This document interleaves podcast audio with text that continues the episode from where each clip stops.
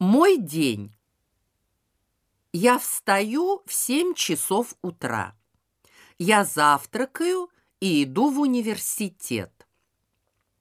Иногда я просыпаюсь поздно и не завтракаю. Лекции начинаются в 9 часов утра. Я внимательно слушаю и пишу.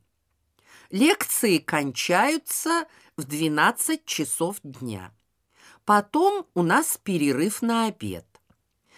После перерыва начинается урок русского языка. Мы читаем, пишем и говорим по-русски. Я ужинаю дома в 8 часов вечера. После ужина я немного отдыхаю, читаю и смотрю телевизор. Потом я занимаюсь. Я ложусь спать в 11 часов вечера.